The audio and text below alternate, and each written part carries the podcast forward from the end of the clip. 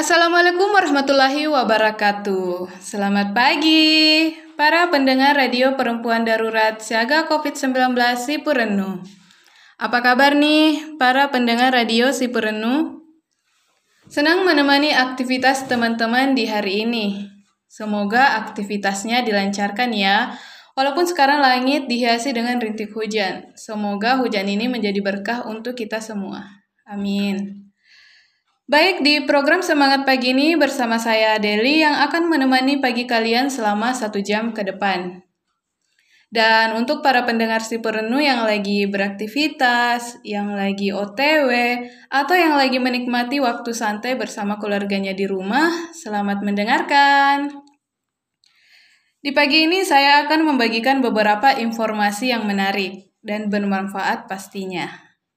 Tapi sebelum itu jangan ke mana-mana ya, tetap di program Semangat Pagi Si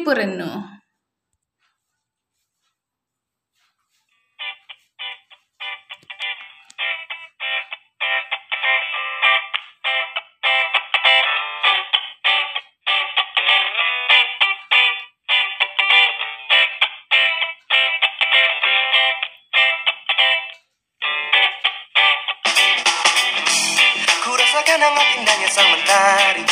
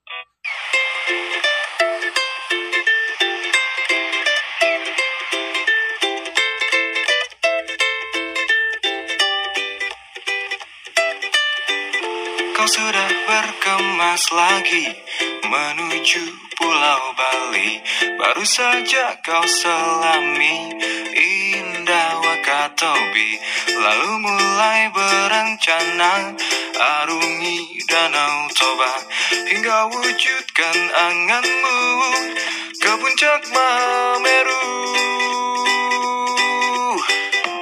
Aku hanya menjadi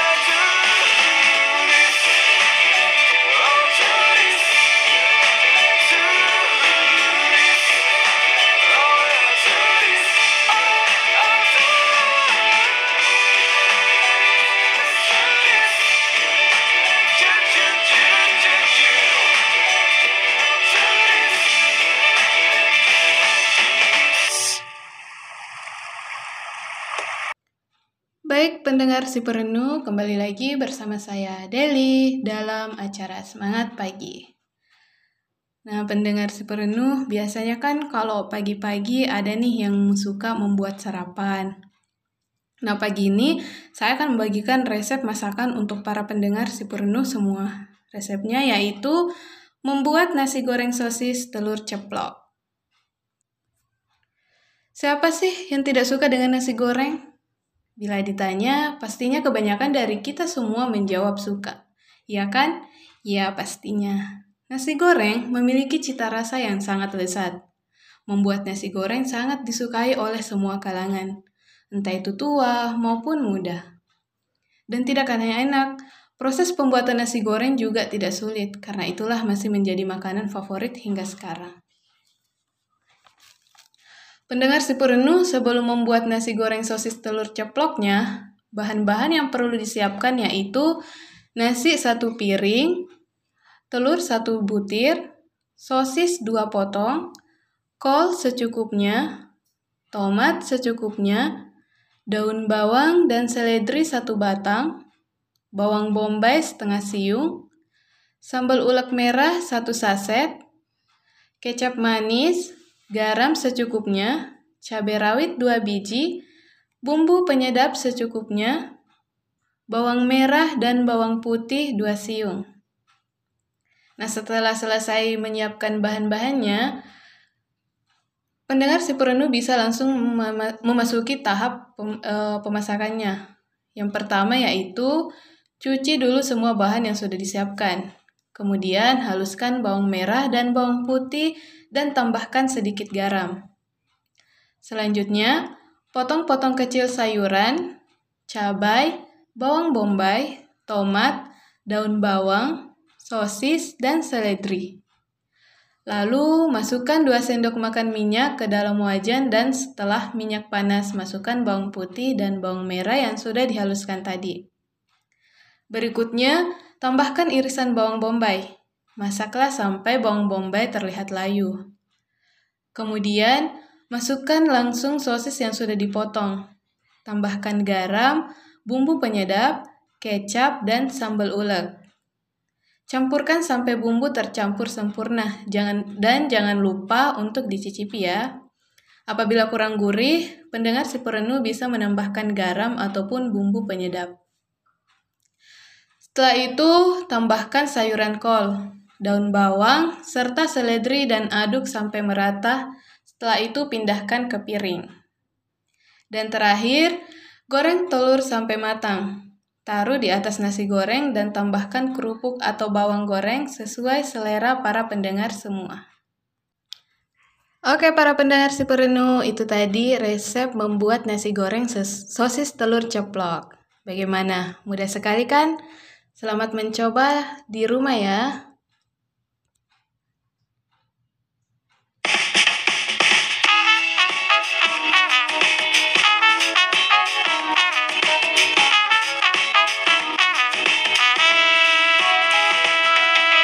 Betapa bahagianya hatiku saat ku duduk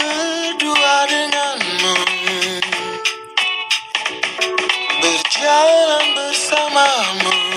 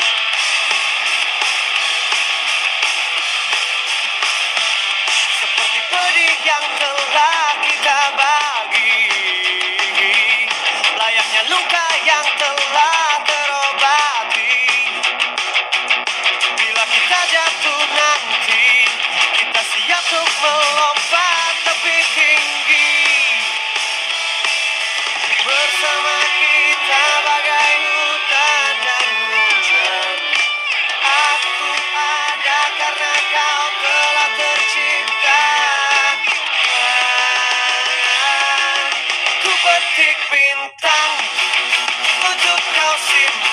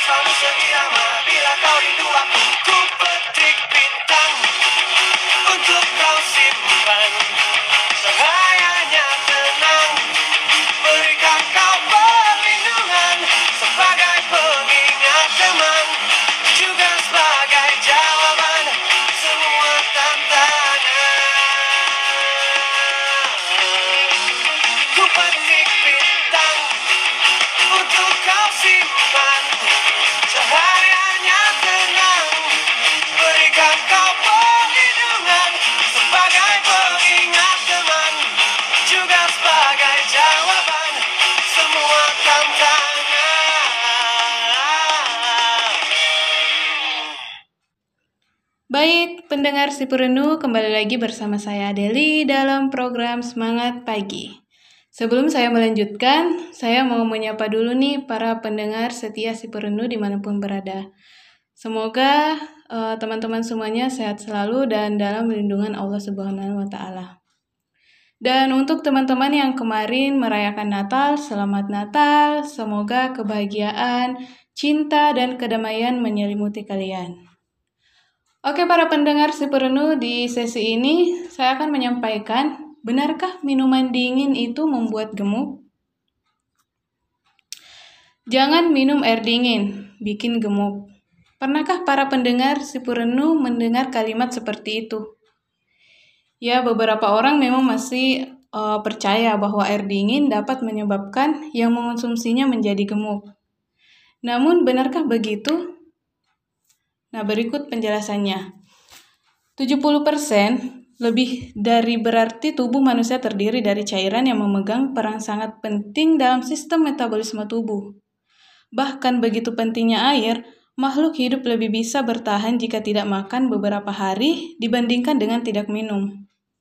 Apalagi jika kamu baru selesai beraktivitas fisik yang mengeluarkan banyak keringat. Atau sedang berada di udara panas.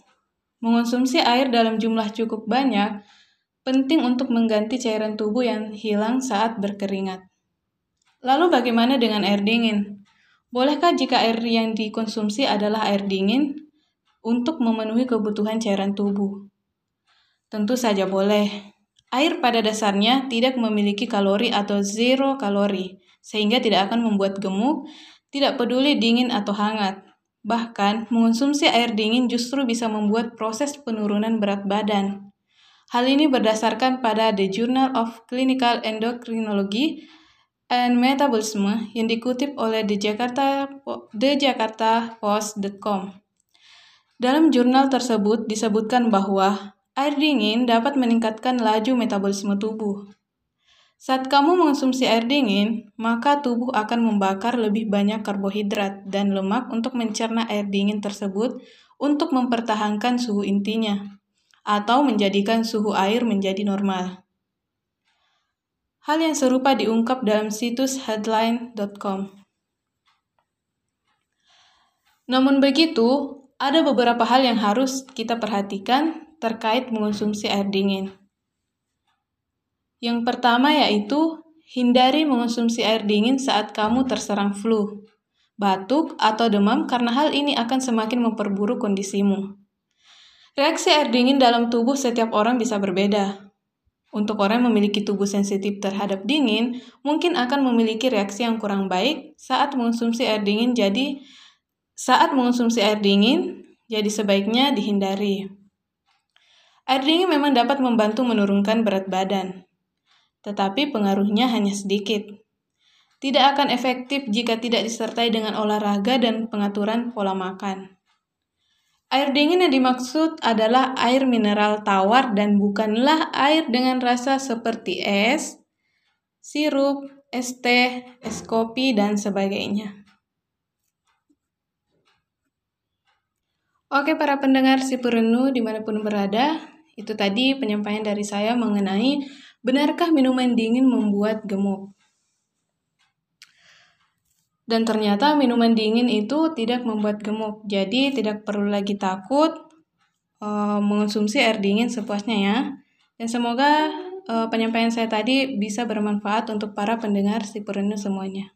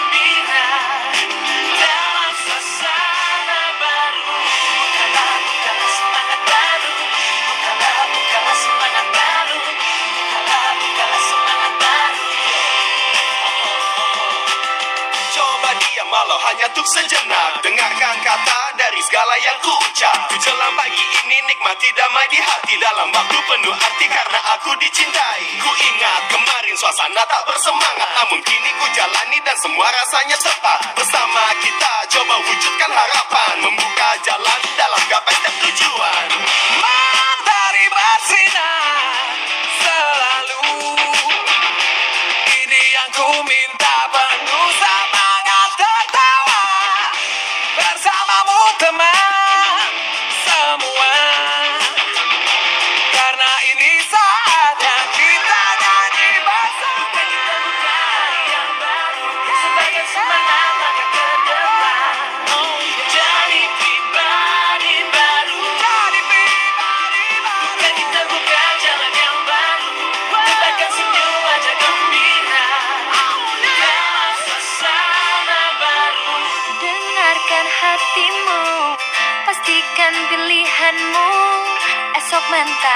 mentari kan datang Bawa sejuta harapan.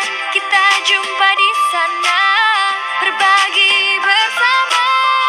Dan kita tahu Pelangi yang satukan Bukan kita buka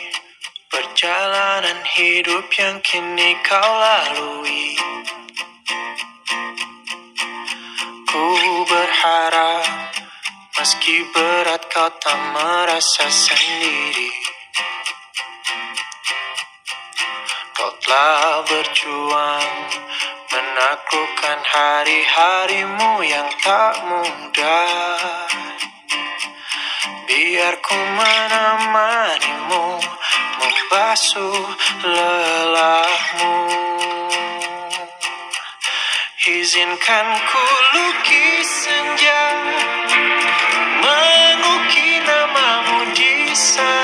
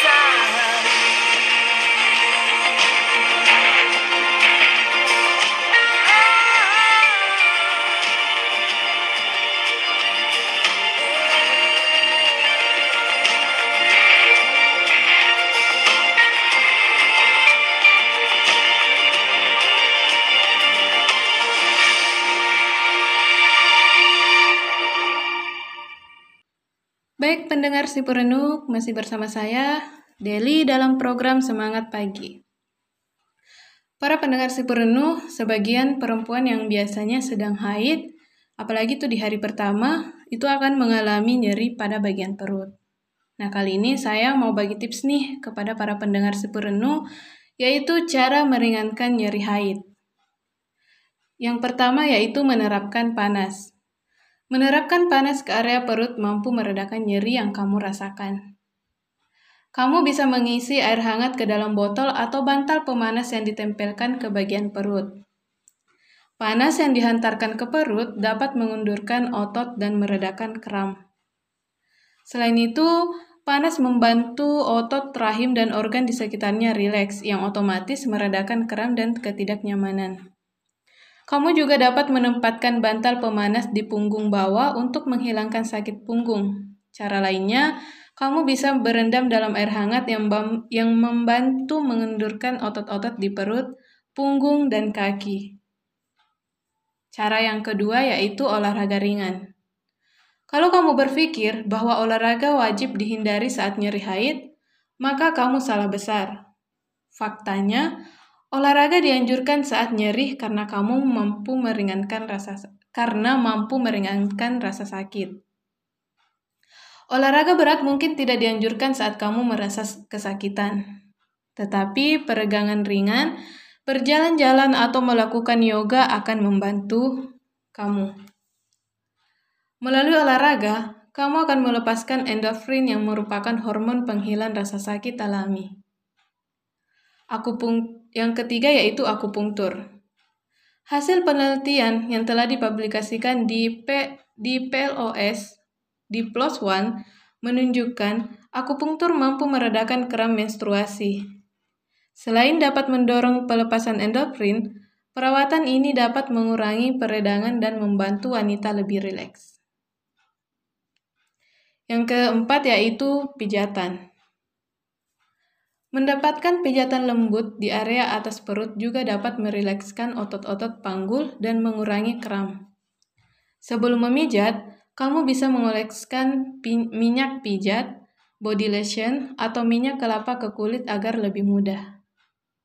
Nah, baik para pendengar si perenuh, sebelum saya melanjutkan, mari kita dengarkan dulu lagu berikut ini.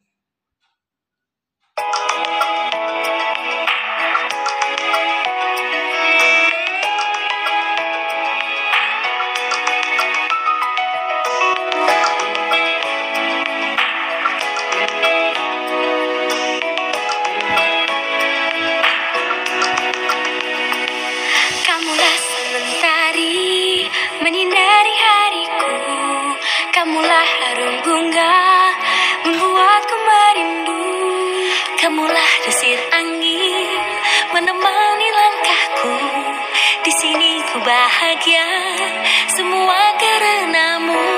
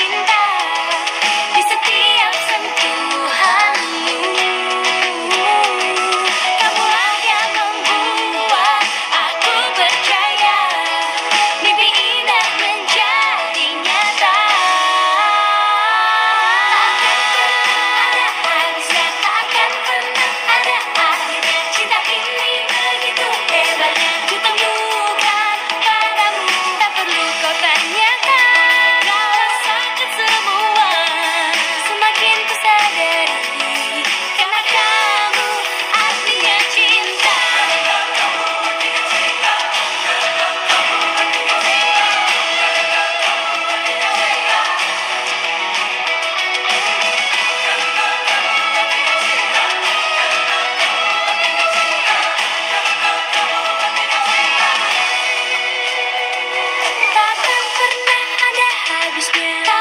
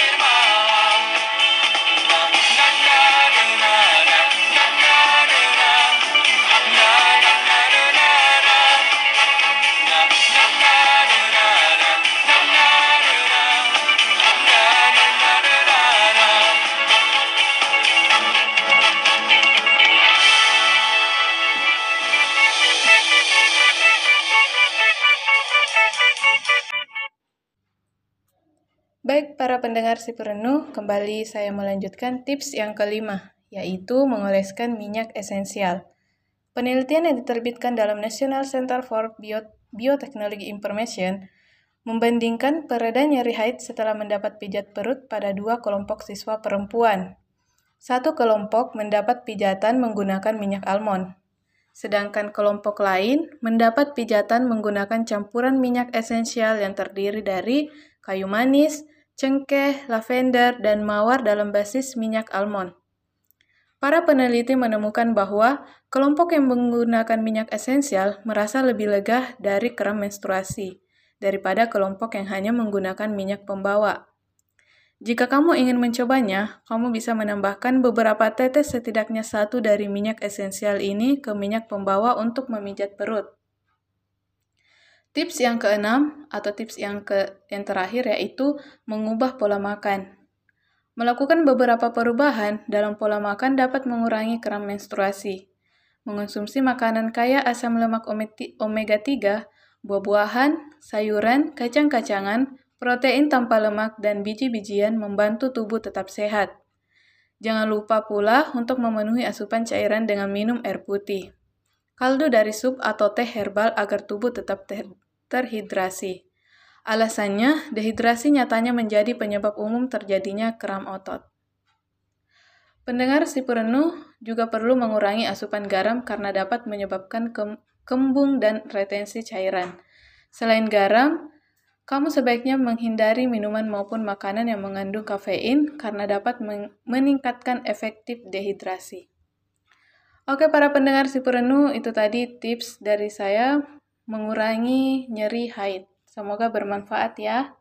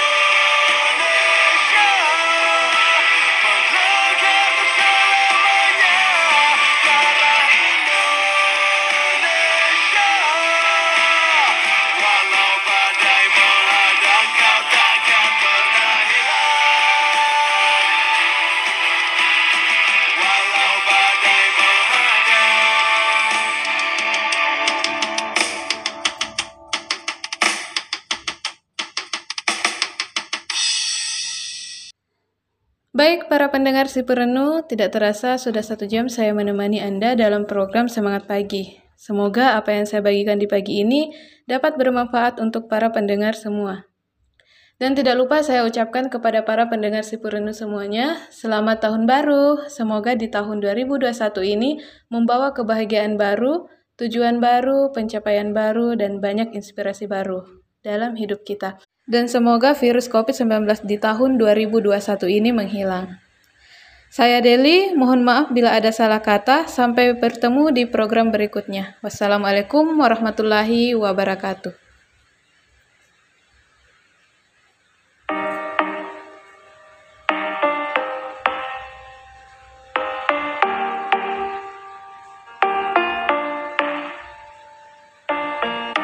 saat setiap waktu Keringat basahi tubuh Ini saat yang ku tunggu Hari ini ku buktikan Ku yakin aku kan menang Hari ini kan dikenal.